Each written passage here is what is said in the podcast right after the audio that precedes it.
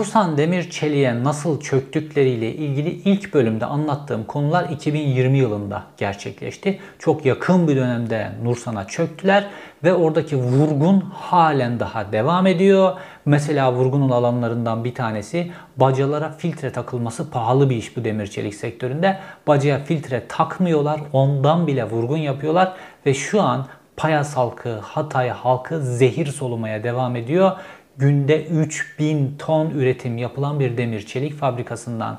Fakat ben sizi daha çok adam kaçırma, cinayet, polis tapeleri, polis raporları vesaire bunların işin içerisinde olduğu 2000 yıllı 2000'li yılların başına Adalet ve Kalkınma Partisi iktidarının daha yeni iktidara geldiği günlere gö götüreceğim. Ege Demir Çelik dosyasına. Ege Demir Çelik, Ege Metal ya da kısaca diyebileceğimiz Türkiye'nin önemli demir çelik fabrikalarından bir tanesi. 300 milyon dolar değerinde bir fabrika. Fakat Vakıf Banka sahibinin işletme zorlukları vesaire başka işlerdeki kötü durumları nedeniyle Vakıf Banka olan borçlarını 90 milyon dolarlık bir borcunu ödeyememiş ve Vakıf Bank da fabrikaya el koymuş durumda. Yani devlete geçmiş. Fakat fabrika çalıştırılabilir durumda. İşte bu noktada Vakıfbank fabrikayı bir an önce elinden çıkarmak istiyor ve Sezai Rahmi Özden isimli bir iş adamı da gidiyor bir planla. Diyor ki ben bu fabrikayı 10 yıl işletirim. Bu borcu 10 yıl içerisinde size geri öderim ve 10 yılın sonunda da fabrika benim olur şeklinde ayrıca kardan da pay vermek şekliyle bu şekilde bir anlaşma devletin önüne koyuyor ve Vakıfbank fabrikayı hemen devrediyor. Fakat o günlerde Erol Evcil cezaevinden daha yeni çıkmış. Normalde Nesim Malki'nin infaz emrini vermek nedeniyle müebbetle yargılanıyor. Fakat 34 ay cezaevinde kaldıktan sonra nasıl oluyorsa tahliye ediliyor ve tahliye edildikten sonra da sıcak paranın çok yüksek şekilde döndüğü bu sektöre gözünü dikiyor ve normalde o da Ege Metal ile ilgileniyor. Fakat Vakıfbank çok hızlı biçimde Sezai Rahmi Özden'e bu işi verince bir anda üzerine soğuk su içmek durumunda kalıyorlar ama yılmıyorlar. Ve Sezai Rahmi Özden'in karşısına gidiyorlar ve diyorlar ki bize buradan hisse vereceksin diyor. Şimdi Sezai Rahmi Özden bir iş adamı olarak karşısında Alaaddin Çakıcı ve onun arkasında da işte Erol Evcil ikisinin birlikte geldiğini görünce tabi ürküyor. Tabi paravan bir iş adamı orada kullanıyorlar ama ürküyor ve ondan sonra hisselerle ilgili ne kadar hisse, ne kadar devredilecek filan onunla ilgili pazarlıklar yapılıyor. Fakat karşı taraf hiçbir şey vermeden hisse sahibi olmak istiyor burada ve hisse toplantısının yapıldığı 2002 yılında o, e, bir silahlar patlıyor aniden ve Sezai Rahmi Özden sağ bacağından iki kurşunla vuruluyor. Bu gözdağı Sezai Rahmi Özden'i, Rahmi Özden'i son derece korkutuyor. Ayağına platin takılıyor vesaire.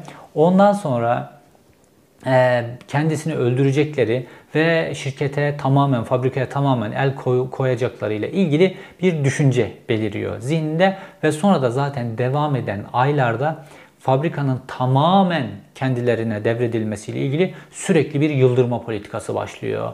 Ve Rahmi Özden kendisini garantiye almak için ortadan kayboluyor. Karadeniz'de çeşitli yerlerde, İstanbul'da vesaire adresini belli etmeyecek şekilde yaşamaya başlıyor. Fakat bu büyük fabrikayı da kaptırmak istemiyor ve fabrikayı olabildiğince uzaktan yönetmeye çalışıyor. İşte o günlerde emniyet de bu durumu tamamen kayıt altına alıyor. İşte burada çok kritik noktalar başlıyor. Rahmi Özden'in hayatını kaybedeceği günlerin geldiği kritik noktalar. Emniyet Kaçakçılık ve Organize Suçlarla Mücadele Dairesi bir rapor hazırlıyor. Raporda diyorlar ki Alaaddin Çakıcı o 90'lı yılların filan ardından Nesim Malki cinayetleri vesaire Alaaddin Çakıcı'nın yurt dışına çıkması vesaire onların ardından Erol Evcil ve Alaaddin Çakıcı yeniden aktif olmuş durumdalar. Bunlar İzmir'de Ege Metal olarak bilinen fakat Sezai Rahmi Özden tarafından satın alındıktan sonra ismi Saymetel'e çevrilen fabrikaya çöküyorlar bunlar diyor. Ve fabrikanın yönetimini tamamen ele geçirecekler. Ve fabrika e, Sezai Rahmi Özden tarafından bunlara devredilmek zorunda kalacak diye emniyet bir rapor hazırlayıp siyasilere sunuyor. Aradan günler geçiyor.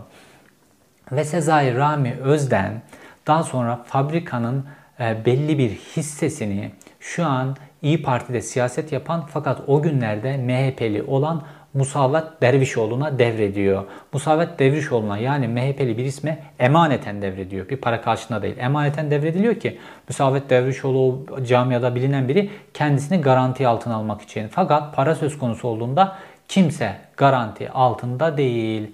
Ve bir süre sonra Sezai Rahmi Özden'den 2004 yılından itibaren hiçbir biçimde haber alınamıyor ve fabrikanın bütün hisseleri yeni sahiplerin Erol Evcil ve onun e, gösterdiği paravan ortakların üzerine geçiliyor. Musavat Dervişoğlu da elindeki bu emanet hisseyi oraya devrediliyor. Musavat Dervişoğlu bu devirden karşılığında aldığı parayı kendi cebine mi koydu? Yoksa Özden ailesinde Özden'in dolu eşine götürüp verdi mi? Onu filan bilmiyorum o kısmını. Fakat yeni sahiplerine devrettiğini görüyoruz. Ve patron ortadan kayboluyor. Ve Emniyet e, Kaçakçılık Organize Dairesi yeni bir rapor yazıyor. Bu, bu sefer Devlet Güvenlik Mahkemesi'ne. Ve Devlet Güvenlik Mahkemesi'ne diyorlar ki e, Alaaddin Çakıcı ve Erol Evcil bu fabrikaya çöktüler. Ve bu fabrikanın şu an %90'ı Erol Evcil'in üzerine, %10'u ise bu çökme işindeki emekleri karşılığında Alaaddin Çakıcı'ya devredildi diyorlar. Ve Alaaddin Çakıcı'ya devredilmesiyle ilgili de bu raporda çok önemli bir delil, çok önemli bir tape koyuyor. Emniyet, kaçakçılık ve organize suçlarla mücadele dairesi hem DGM'nin önüne hem siyasetçilerin önüne. Peki o tepede neler var? Tepede Alaaddin Çakıcı, Bahtiyar Kardeş isimli bir tane e, Erol Evcil'e çok yakın kendisinden büyük bir isimle konuşuyor. Ve diyor ki dün diyor fabrikayı aradım diyor. Hakan çıktı telefona diyor. Hakan fabrikanın müdürü. Hakan bana çok soğuk bir şekilde buyur dedi diyor. Ondan sonra diyor ben Hakan'a küfrettim. Ulan şerefsiz işte geleceğim oraya seni kazıyacağım o bu filan. Ve Bahtiyar kardeşe diyor ki ben diyor bu adamı diyor çırılçıplak soyup nokta nokta yapacağım filan diyor. Bu şekilde tehditler savuruyor. Bahtiyar kardeş de onu yatıştırmaya çalışıyor.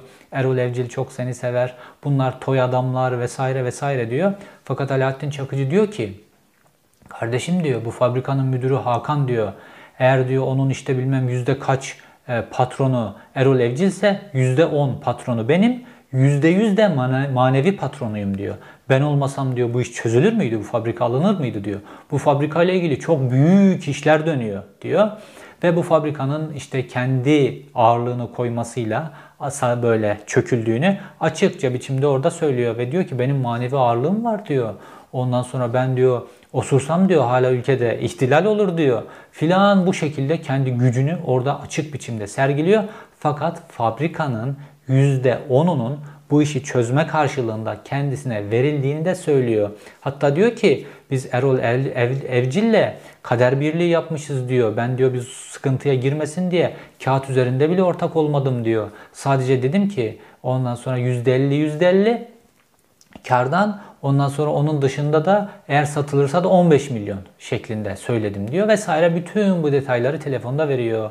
Ve emniyet bütün bu telefon tapesiyle birlikte bunu e, hükümetin önüne de koyuyorlar. Devlet Güvenlik Mahkemesi'ne de gönderiyorlar. Fakat buna rağmen hiçbir şey yapılmıyor ve bu sırada Sezai Rahmi Özden gizleniyor pozisyonda. Normalde emniyetin bu raporu doğrultusunda hemen savcıların harekete geçmesi lazım. Hükümetin aslında talimat vermesi lazım ve bununla ilgili araştırmalar başlatılması lazım. Fakat orada olayı kilitleyen bazı durumlar söz konusu.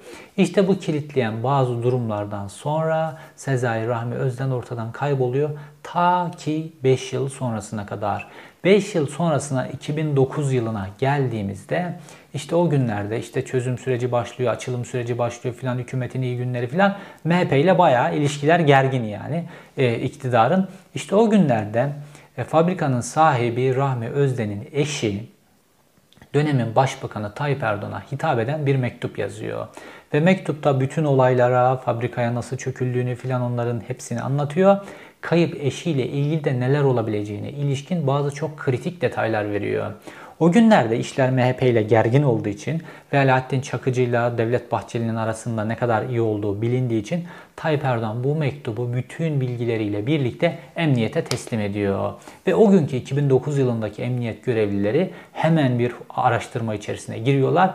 Ki o dönem İzmir'de bayağı iyi emniyet görevlileri var. Hatta emniyet görevlileri daha sonra Tayyip Erdoğan'ın işte 17-25 dosyasına giren Urla'daki o 5 villa yolsuzluğu, Ondan sonra İzmir limanındaki Binali Yıldırım'ın karıştığı yolsuzluklar filan onları da ortaya çıkarıp aslında Tayyip Erdoğan'ın başına sonradan bela olacak dürüst polis memurları. Ve onlar araştırıyorlar ve olayı çözüyorlar. Olayı kimin yaptığını vesaire çözdükten sonra e, fabrikada e, demir çelik fabrikasında çalışan bazı personelleri gözaltına alıyorlar.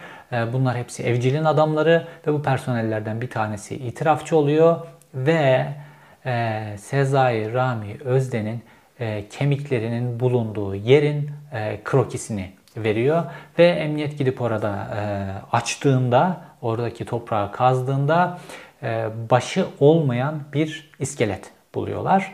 Başı yok fakat ayağında iki tane platin var. Bu platinlerde daha önce hisseleri zorla devretmesi için üzerine baskı kurulduğu toplantıda vurulduğu yere ilişkin platinler. Bu platinler bulununca zaten kimlik aşağı yukarı tespit edilmiş oluyor. Önemli bir delil.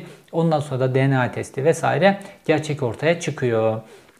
Sonrasında da arabasının yakıldığı yeri gösteriliyor. İşte lüks Mercedes'inin yakıldığı yerde bulunuyor. İzmir Gazi Emir'de cesedi bulunuyor neticede. Ve olay bütünüyle ortaya çıkmış oluyor. Fakat buna rağmen ondan sonrasında atılması gereken adımlar atılmıyor. Çünkü 2010 yılından sonra iklim değişiyor. 2010 yılından sonra Türkiye'de başka koalisyonlar, başka güç dengeleri adım adım kurulmaya başlıyor. Fakat burada ne oluyor? Devletin el koyduğu borçlar nedeniyle el koyduğu bir tane demir çelik fabrikası, sürekli vergi üreten demir çelik fabrikası bu fabrikayı işletebilecek bir iş adamına veriliyor. O iş adamı bu fabrikayı işletirken mafya buraya çöküyor ve mafya çöktükten sonra ne oluyor biliyor musunuz? Devlete vergi ödemiyor. SSK borçlarını ödemiyorlar. Ondan sonra vergi primlerini ödemiyorlar. E, fabrikadan sürekli olarak kaçak satış yapıyorlar. Ondan fabrikanın e, bacalarına takılması gereken zehir filtreleri takılmıyor. Sürekli çalınıyor fabrikadan. Çalınıyor, çalınıyor paralar sürekli ondan sonra adalardaki hesaplara kaçırılıyor vesaire. Fabrika iyice boşaltıldıktan sonra 10 yılın sonunda piyasaya 600 milyon lira borç takarak fabrika batıyor. İşçiler aylarca maaş alamamış. Devletin vergi borcu var, o var, bu var vesaire. Ortada içi bomboş bir şirket var. Devlet o bomboş şirkete el koyuyor. Fabrikanın bütün ekipmanı, şu bu vesaire bunlar eskimiş, üzerinden yıllar geçmiş, modernizasyon yapılmamış vesaire. Çünkü Erol Evcil gibi bir yerlere çöken adamlar orada üretim yapıp üretimi devam ettirmeye falan buna odaklanmazlar. Mevcut orada birileri bir şeyler yapmış, birileri bir şey ortaya koymuş. Onu sömürebildiğimiz kadar sömürelim içini tamamen boşaltalım. Bunu boşaltırken de piyasaya, devlete, vergi borcu, SSK borcu, piyasadan aldığımız hurdaların parasını ödemeyelim vesaire. Büyük çalabildiğimiz kadar çalalım, soyabildiğimiz kadar soyalım. Ondan sonra da burası batsın devletin boynuna bu şekilde bırakalım. Ayrıca bunun üzerine alınmış banka borçları vesaire bunlar krediler de var. Onlar da hortumlanmış. Bunların hepsiyle birlikte büyük bir batık devletin kucağına bırakılıyor. Ne oluyor? Ülkenin havası kirleniyor, zehir üretiliyor. Vergi kaybı çok büyük. Fabrika kapandığı için çok sayıda işçi e, ailesine ekmek götüremiyor. Mesela Nursan'da mesela 1100 tane işçi işini kaybetti. Ne demek biliyor musunuz? Nursa'nın ayrıca 40 tane de taşeronu var. Bu 40 taşeronla birlikte 18 bin kişilik bir iş hacmi oluşturuyordu Nursan orada. Onu duman ettiler. Aynı şekilde de Ege Metal, sonradan Say Metal olan, sonra evcillerin tekrar ismini değiştirdiği fabrikadan da yüzlerce işçi işini kaybediyor. Devlet milyonlarca, yüz milyonlarca gelir kaybına uğruyor. Ve ortada bir cinayet var. Bu da son derece net. Ve emniyet bütün bunların hepsini zamanında rapor ediyor. Emniyet diyor ki o TAPE ile birlikte gönderdiği raporda diyor ki bu fabrikanın 90 milyon dolar borcu var. Fakat bu fabrikanın ederi 300 milyon dolar. Şimdi bu mafya burayı ele geçiriyor. Bu mafya grubu burayı ele geçiriyor. O 90 milyon borcu ödeseler bile ki ödemiyorlar. Ödeseler bile 210 milyon gibi bir kar elde etmiş olacaklar diyor. Ve satışlar, onlar, bunlar vesaire bunlar da üzerine konulduğunda mafya çok güçlenecek. Yeraltı dünyasından bir grup çok güçlenecek. Bu devlet için son derece tehlikeli. Raporda bu belirtiliyor. Bu belirtilmesine rağmen siyasetçiler gerekli emirleri vermiyorlar. O dönemki Devlet Güvenlik Mahkemesi harekete geçmiyor ve onun sonrasında da göz göre göre bu büyük batık ortaya çıkıyor. Ege Metal Say Metal hadisesi bu şekilde bir cinayet ve perişan olmuş bir aileyle bu şekilde tarihe geçti. Burada icat ettikleri modeli Sivas Demirçelik'e taşıdılar. Nursan Demirçelik daha sonra geldi. Şimdi gelelim Sivas Demirçelik'teki vurgun olayına.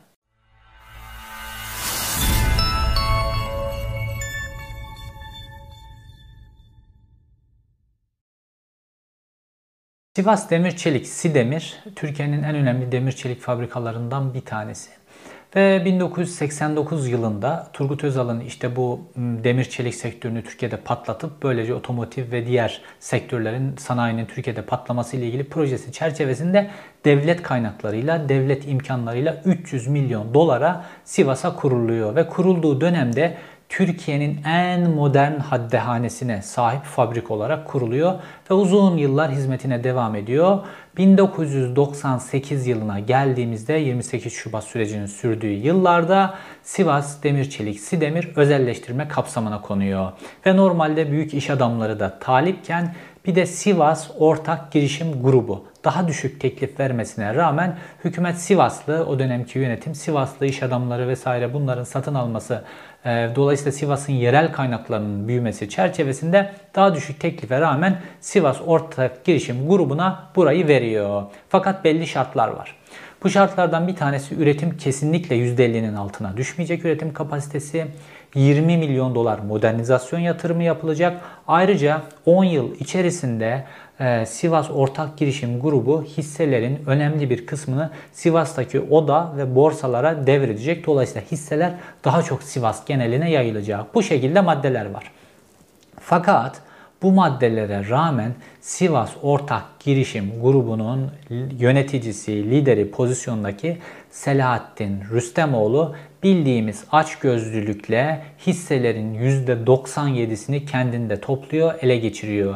Ve bu hisselerin tamamını kendinde ele geçirmek için verdiği mücadele sırasında fabrikada doğru düzgün yönetilmediği için %50 üretim şartı tutturulamıyor. Fabrikaya 20 milyon dolar yatırım yapılmıyor. Ayrıca fabrikanın özelleştirilmesi nedeniyle devlet ödenmesi gereken taksitlerde de gecikmeler söz konusu oluyor. Böyle olunca TMSF oraya el koyuyor. El konduktan sonra işte devreye e, tekrar Erol Evcil devreye giriyor aniden ve Erol Evcil burayı ele geçirebilmek için bazı hamleler yapıyor. Fakat o sırada 30 milyon dolar gibi ilk ödenmesi gereken bir taksit var. Vergi borçları da bunun içerisinde. O dönemde ekonomiden sorumlu e, bakan, devlet bakanı Abdüllatif Şener. Adalet ve Kalkınma Partisi iktidarında yıl 2006. 2005'te normalde fabrikaya el konuluyor ve yıl 2006. Abdüllatif Şener çeşitli hesaplamalar yapılıyor vesaire. E, vergi borcunun düşürülmesiyle bu borç 18 milyon dolara geriletiliyor ve Erol Evcil 8,5 milyon dolarlık bir nakit ödemeyle yani borcun yarısını nakit ödemeyle Abdüllatif Şener'in karşısına oturuyor ve ikili Ankara'da bir toplantı gerçekleştiriyorlar. İşte burada emniyet tekrar devreye giriyor. Ve emniyet kaçakçılık ve organize suçlar dairesi hemen hükümete bir rapor sunuyor. Diyor ki aynısını e, Say Metal'de İzmir'de yaptı. Şimdi tekrar yapacak. Fabrikayı ele geçirecek. Buradan vergi vermeyecek. Sigorta primi vermeyecek. Hiçbir şey yapmayacak. Mafya buradan çok güçlenecek. Burayın satışını gerçekleştirmeyin. Fakat Abdüllatif Şener'le Erol Evcil e, Ankara'da baş başa yaptığı görüşmeden sonra bazı şartlarla fabrika Erol Evcil'e, Sivas Demirçelik Erol Evcil'e veriliyor. Şart ne?